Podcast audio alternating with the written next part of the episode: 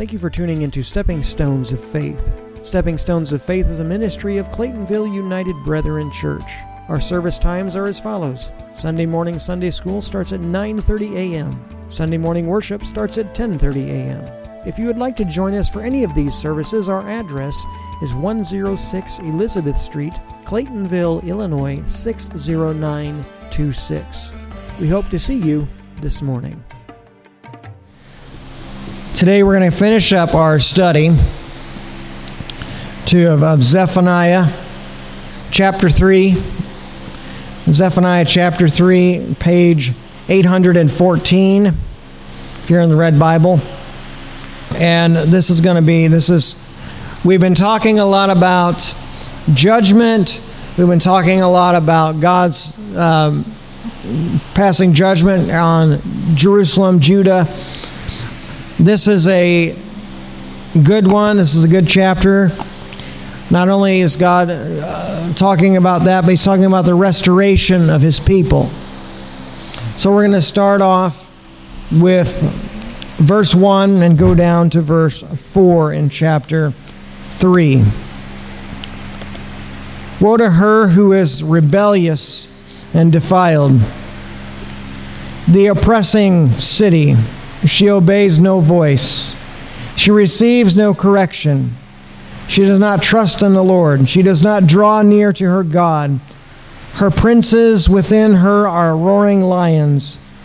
Her judges are evening wolves who leave nothing until the morning. Her prophets are reckless, treacherous men.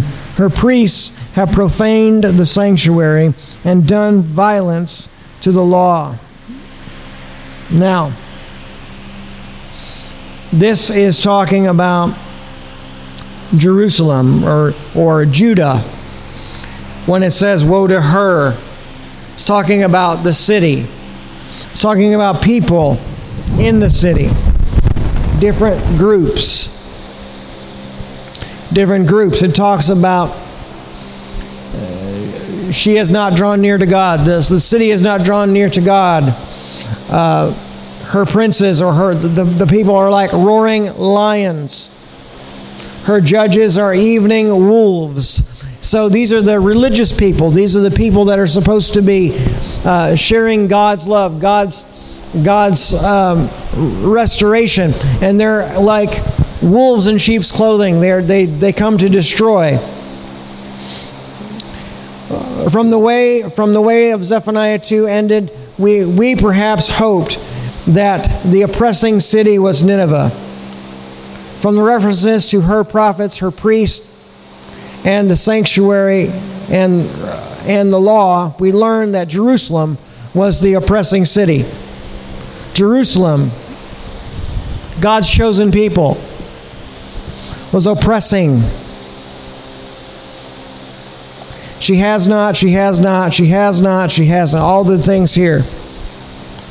In repenting, these four phrases, the prophet told us to the root of Jerusalem's sin.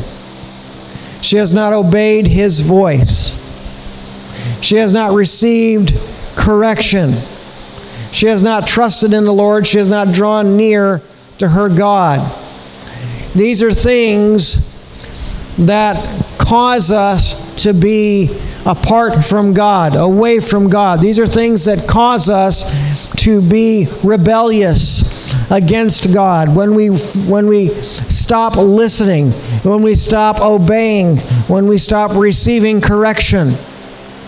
This is when we become rebellious. This is when things happen in our lives that we become rebellious toward God.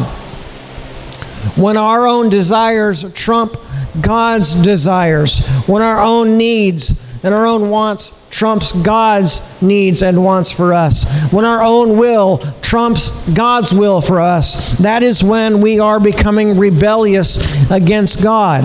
We stop listening to his voice. We stop obeying his voice. We stop receiving his correction. We need to receive correction in order to be better in life, right? That's why we raise kids the way we raise kids. They get corrected for doing wrong, not because we don't like them, not because we don't want them to be, we don't want them to be happy, but because we want them to be productive citizens in our country.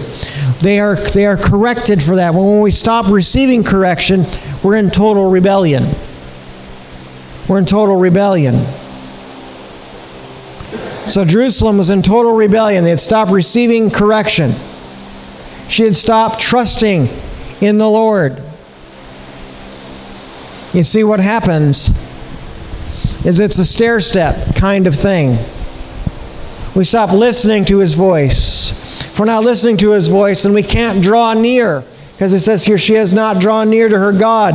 If we don't listen, we can't draw near. If we can't draw near, we choose not to draw near, then how can God give us correction? And if he does give us correction, because we've not drawn near and listened, we don't desire that correction. And then after a while, then our trust in God then becomes lacking. And so Jerusalem was in this place. They were in total and utter rebellion. Total and utter rebellion. And it makes us think, doesn't it, about where are we? Where am I in 2023? September 3rd, 2023. Where am I? Am I in total rebellion toward God, or am I following God? Do I listen to his voice? Do I heed his correction? Do I trust him? Do I draw near? These are questions we need to ask ourselves. Because if we don't, then we're in rebellion. Because they all go hand in hand. These four things go hand in hand. They're like, like ring around the rosy. They're holding your hand. Everything's together. If you're not listening, look, it says, she has not obeyed. She's not received correction. So if we're not receiving correction, we can't obey. And if we're not receiving correction or obeying, we're not trusting. If we're not trusting, we're not drawing near. So they all go hand in hand. All four of them go together. And we must do every single one of them in order to do them. If we're not doing one, we're not doing any of them. So we have to ask ourselves, where are we? Where am I? Where are you? Where are we in this relationship with God? Are we like Jerusalem? Are we rebellious? Or are we walking and talking and being what God wants us to be? Verse 5-7. The Lord is righteous in her midst. He does no unrighteousness. Every morning he brings his justice to light. He does not fail, but the unjust knows no shame. I have cut off nations, their strongholds are devastated. I have made their streets desolate, with no one passing by. Their cities are destroyed. There is no man, no inhabitant. I said, surely you will fear me, and you will receive correction.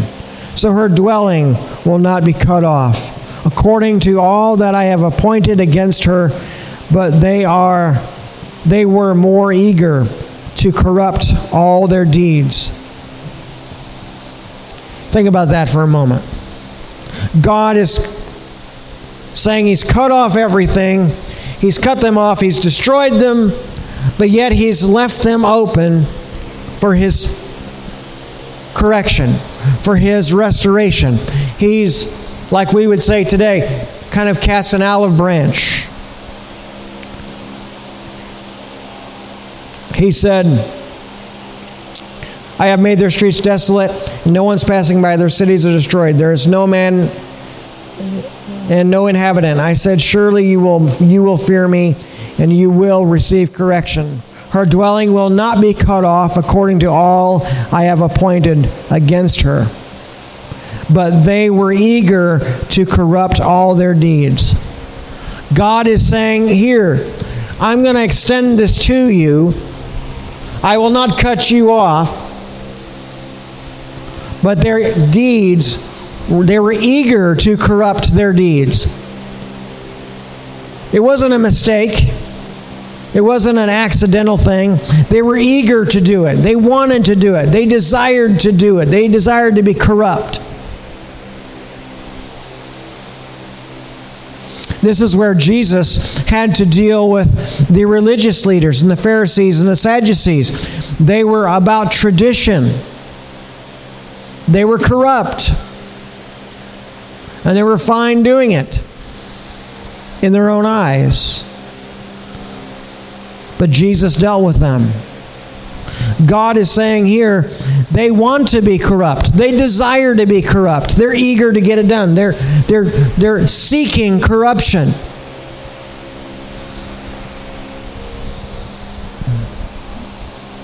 Her dwelling will not be cut off, according to all I have appointed against her. But they were more eager to corrupt all their deeds.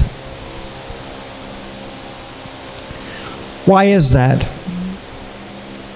Why do we do that as individuals? Why do we think about that in such a way? Why do we desire sin over righteousness?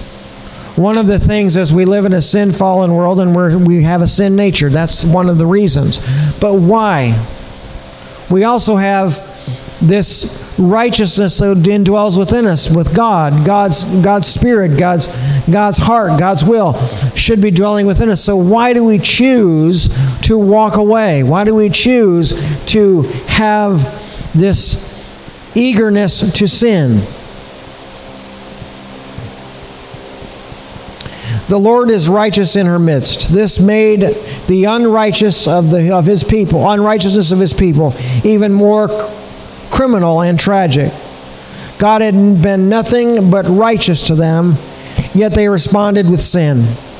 Eventually, they put themselves on the wrong side of God's righteousness and face his justice. So, God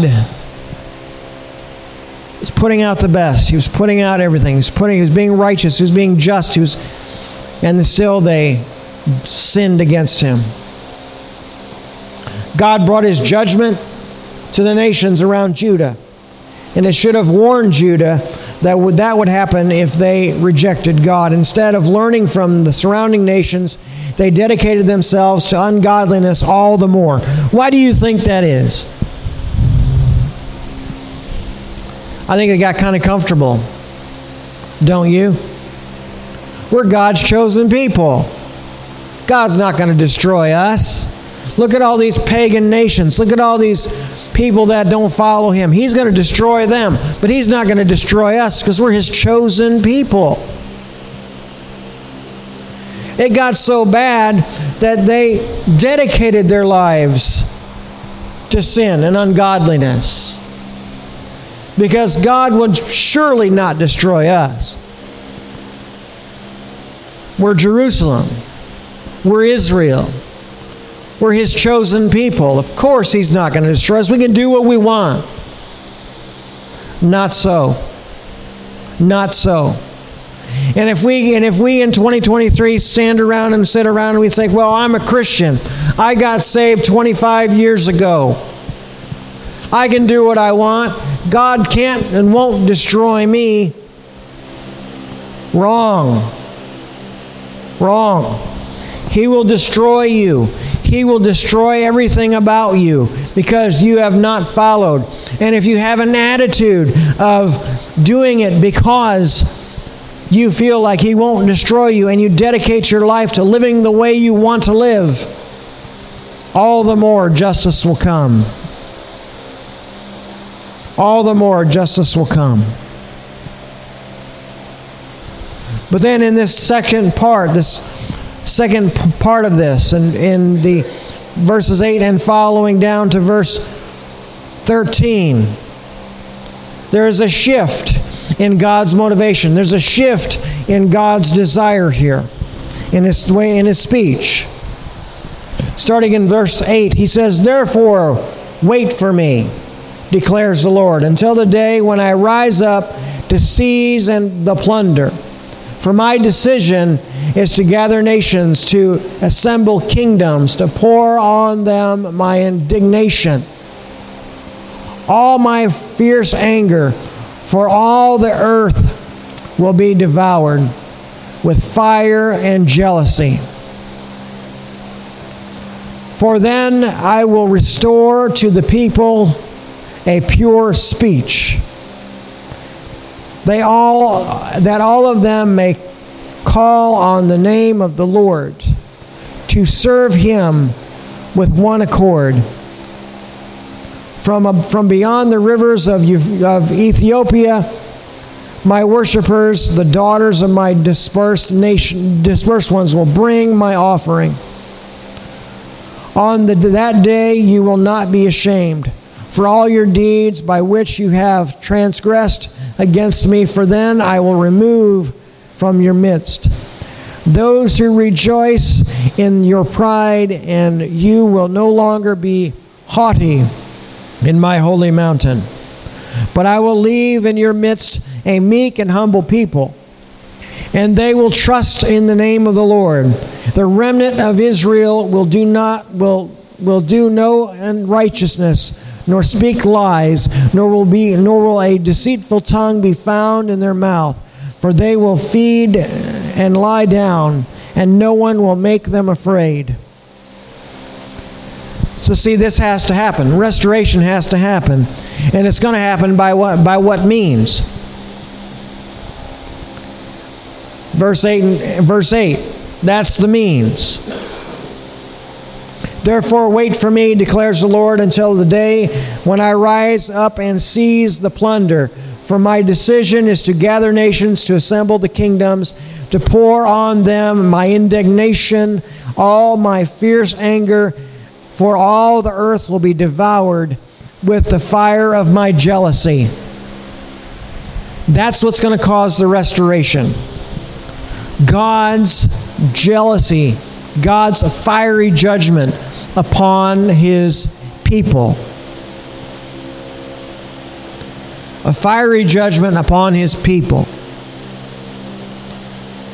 That's what's going to cause that. I like how they use the word fiery judgment, because I can remember when I was a young man 100 years ago, I used to live out on a farm, and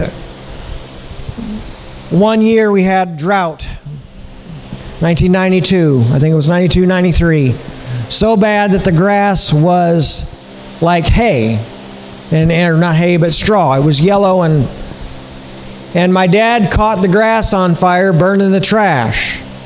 And it burned a lot of the acreage before we got it out. And you know what happened? After that fire, when it began to grow back, guess what? It grew back green. Now, why do you think that is? Well, you could scientifically say, well, the nitrogen and the ash and all that fertilized the ground and it made it green. Okay, well, sure. But there's a biblical principle here. Fire brought about restoration. That fire of that straw-like grass brought about a green grass, or a restored grass, because the nutrients that was not there was then replaced by the fire. So God's fiery judgment then will then bring about a renewed faith, things they haven't thought about, things they haven't seen or haven't done in a very long time. That fiery judgment is going to be the wake-up call. Holy moly, I should have been doing this. I'm sorry, Lord. And it's going to be a brand new generation, a brand new peoples that are not going to have deceit in their midst. They're not going to have unrighteousness. They're not going to speak lies. They're going to be holy before God. But it's going to have to take some fire to shake out some of the bad stuff. Right? And God does that in our lives. God brings us to the fire. Fire also purifies. You ever see them Justin and Zeke and I watch these things where they'll melt down aluminum or metal or whatever, and they'll make these things, make like rakes and whatever. But you pull off the dross on the top, and you heat it up more, and you pull off the dross, and you heat it up more, pull off the dross, all the bad stuff. And if you do that too long, do that enough, none of that dross comes up. You've gotten rid of all the bad stuff, and what you have is pure, whatever it is, pure aluminum, pure tin, whatever. And then you can mold your stuff, and you've got a tin shovel or a tin rake or an aluminum whatever, because you've gotten all the bad stuff out. That's what happens with the judgment of God. The fire judgment of God will purify and create new life. Sometimes we have to have that happen in our lives. Sometimes we have to have things burned away in our spirit to bring new life. And of course, restoration. What's restoration bring? Restoration brings joy, doesn't it? Are we joyful when God does something in our lives? Are we joyful when God moves? We should be.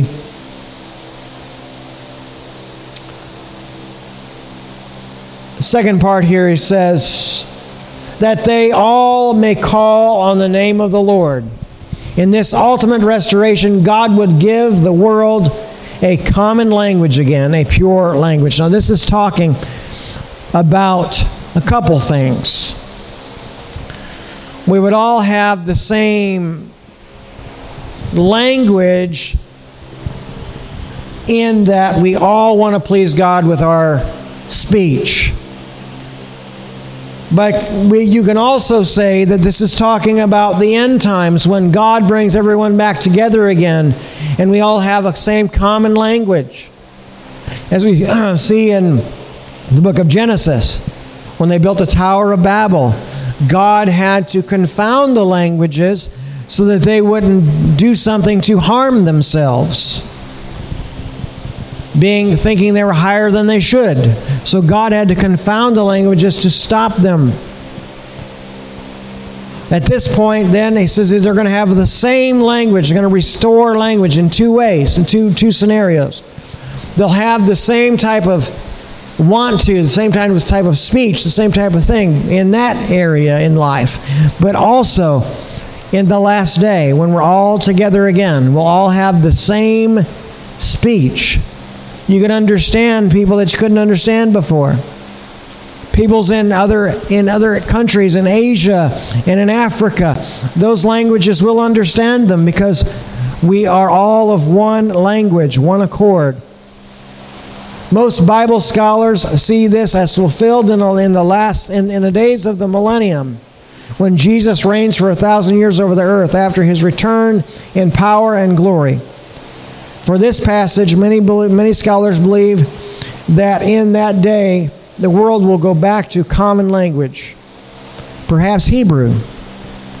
Wouldn't that be interesting? Where it talks about to serve him with one accord, literally this is with one shoulder. The idea that the shoulders are working together as one to bear the load of the work. So we're working together. We're of one accord. We have one common goal. We're united as a people. I don't see any country in today's day and age truly united as a people. You might say, well, we're a Christian nation in America. I'm not going to debate whether we are or whether we aren't, but we are not united as a people. We're not united for the common goal of serving God. We're not united in that area. And so as being not united, we are not of one accord. And that's not going to happen until Jesus comes back. You shall no longer be haughty on my holy mountain. In the millennial earth, Israel will be the world's superpower, but she will not be proud or haughty. Under the leadership of the Lord Jesus and his redeemed, she will know that her standing is all of grace, It's all of grace. So it's not of anything we've done or they've done or we've done in our lives. When God brings judgment upon us and has to put us through the fire so that he can bring about redemption, it is not about what we've done. It is about what he has done, not what we have done.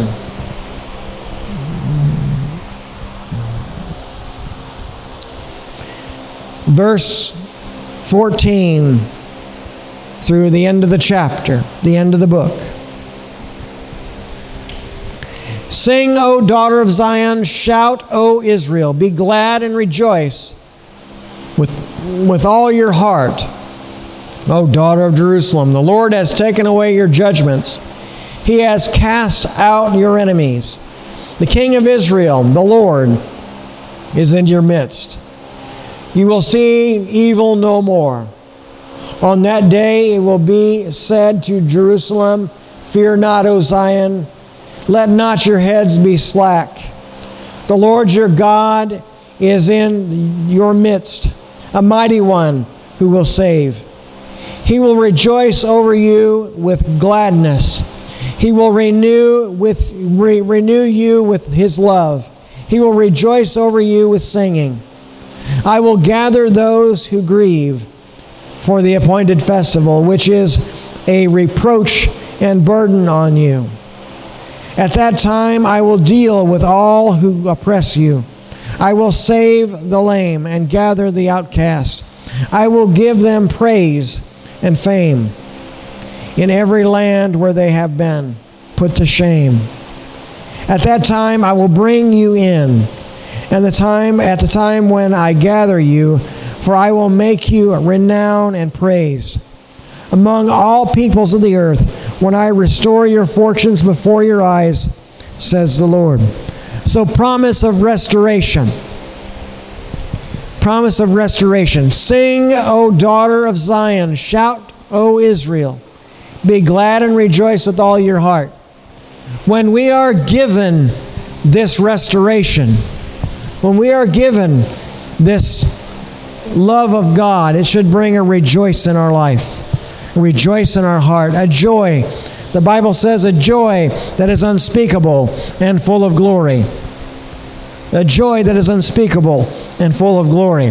One we can't express, but it's just a joy that we have. In the light of this glorious promise of restoration, Israel should sing and shout with joy. God will save and redeem them from both their enemies and their iniquities. You know what an iniquity is, right? An iniquity is a sin that we decide to keep doing, and we do it continually, and we do it without remorse. That is an iniquity. God will save them from not only their enemies, but their iniquities, the things that they choose to do because of the sin nature. So what does that mean? Does that mean the sin nature is going to be gone at this point? I don't think so. But I think what's going to happen is I believe that God is going to give them such a wonderful blessing that their iniquities will melt away, just with the rest of their sin. The Lord your God is in your midst. The mighty one will save. This passage gives us a definite steps for consolation. As we understand that, the Lord is in your midst. So here's something that's important. These five things are important. The Lord is in your midst. Every single day, the Lord is in our midst. We may not feel like it. We may not believe it. But he's in our midst every single day.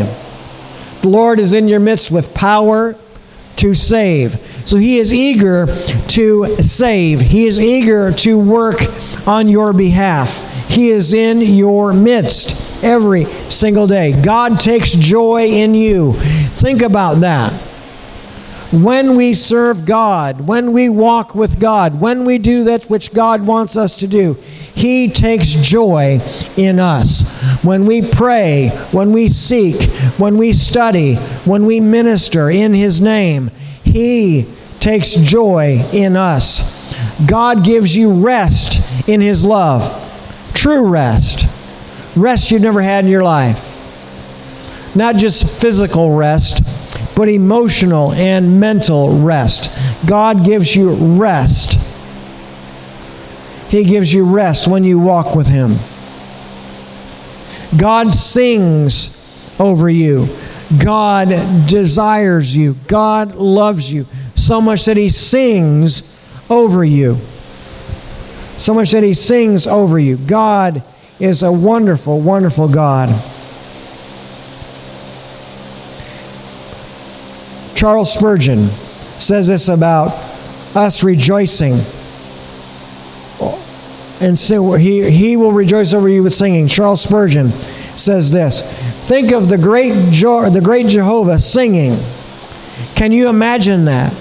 It is possible to conceive of the deity breaking into song, Father, Son, and Holy Ghost together singing over the redeemed. God is so happy in the love which He bears to His people that He breaks the eternal silence, and sun and moon and stars with astonishment hear God chanting a hymn of joy. God sings over you. God desires to sing over you. But we have to put away our iniquities. We have to put away our sin. We have to follow God. We have to, just as it did in the beginning, it said in the beginning of this message, we have to trust God. We have to take correction. We have to follow Him. We have to do all those things. If we do those things, He will walk, God, He will sing over you. Charles Spurgeon goes on, and he says this: if God sings, shall we not sing? He did not sing when He made the world. No, He looked upon it and simply said that it is good. The angels sang, the sons of God shouted for joy. Creation was very wonderful to them, but it was not much to God, who could have made thousands of worlds by His mere will. Creation could not make Him sing. When all was done and the Lord saw that what became of it in the salvation of His redeemed, then He rejoiced after a divine manner. So it wasn't creation that made Him sing.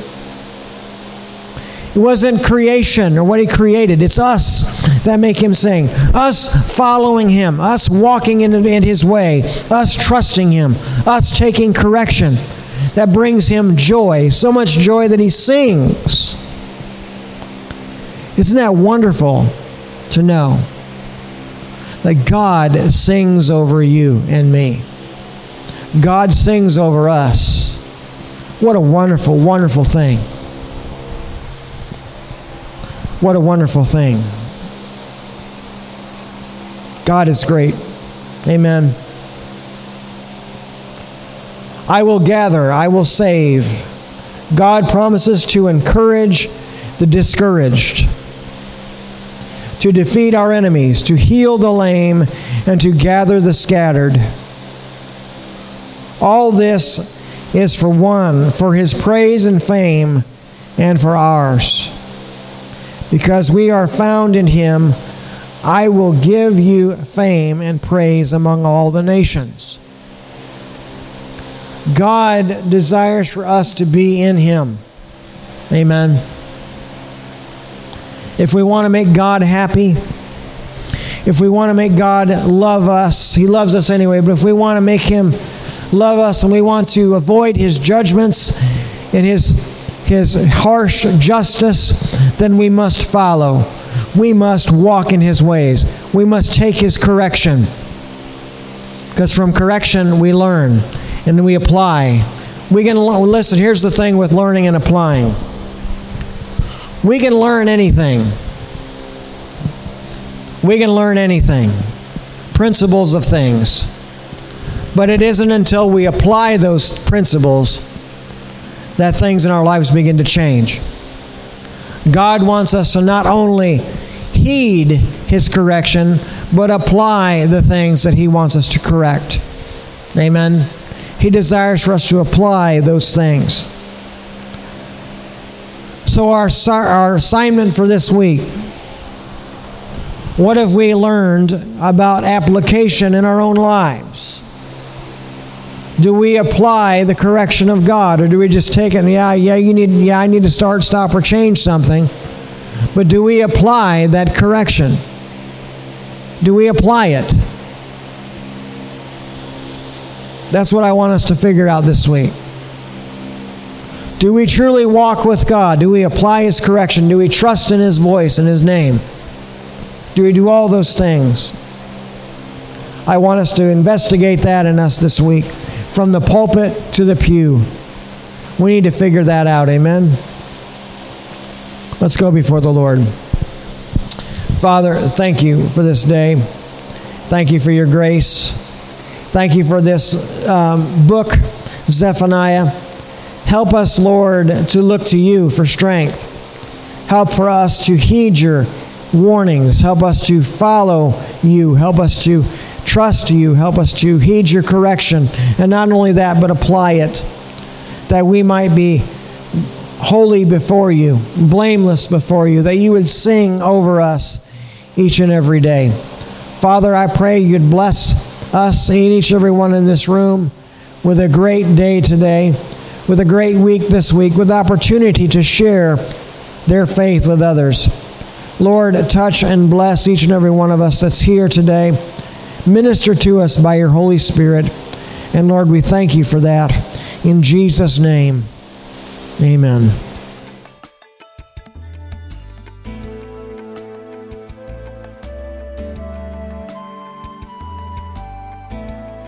Thank you for listening to Stepping Stones of Faith. I pray that you find value in this content. You can also find an audio podcast of this program on all the major podcasting platforms. Just type Stepping Stones of Faith into the podcast search bar. Once again, I'm Pastor Josh. Thank you for joining me today.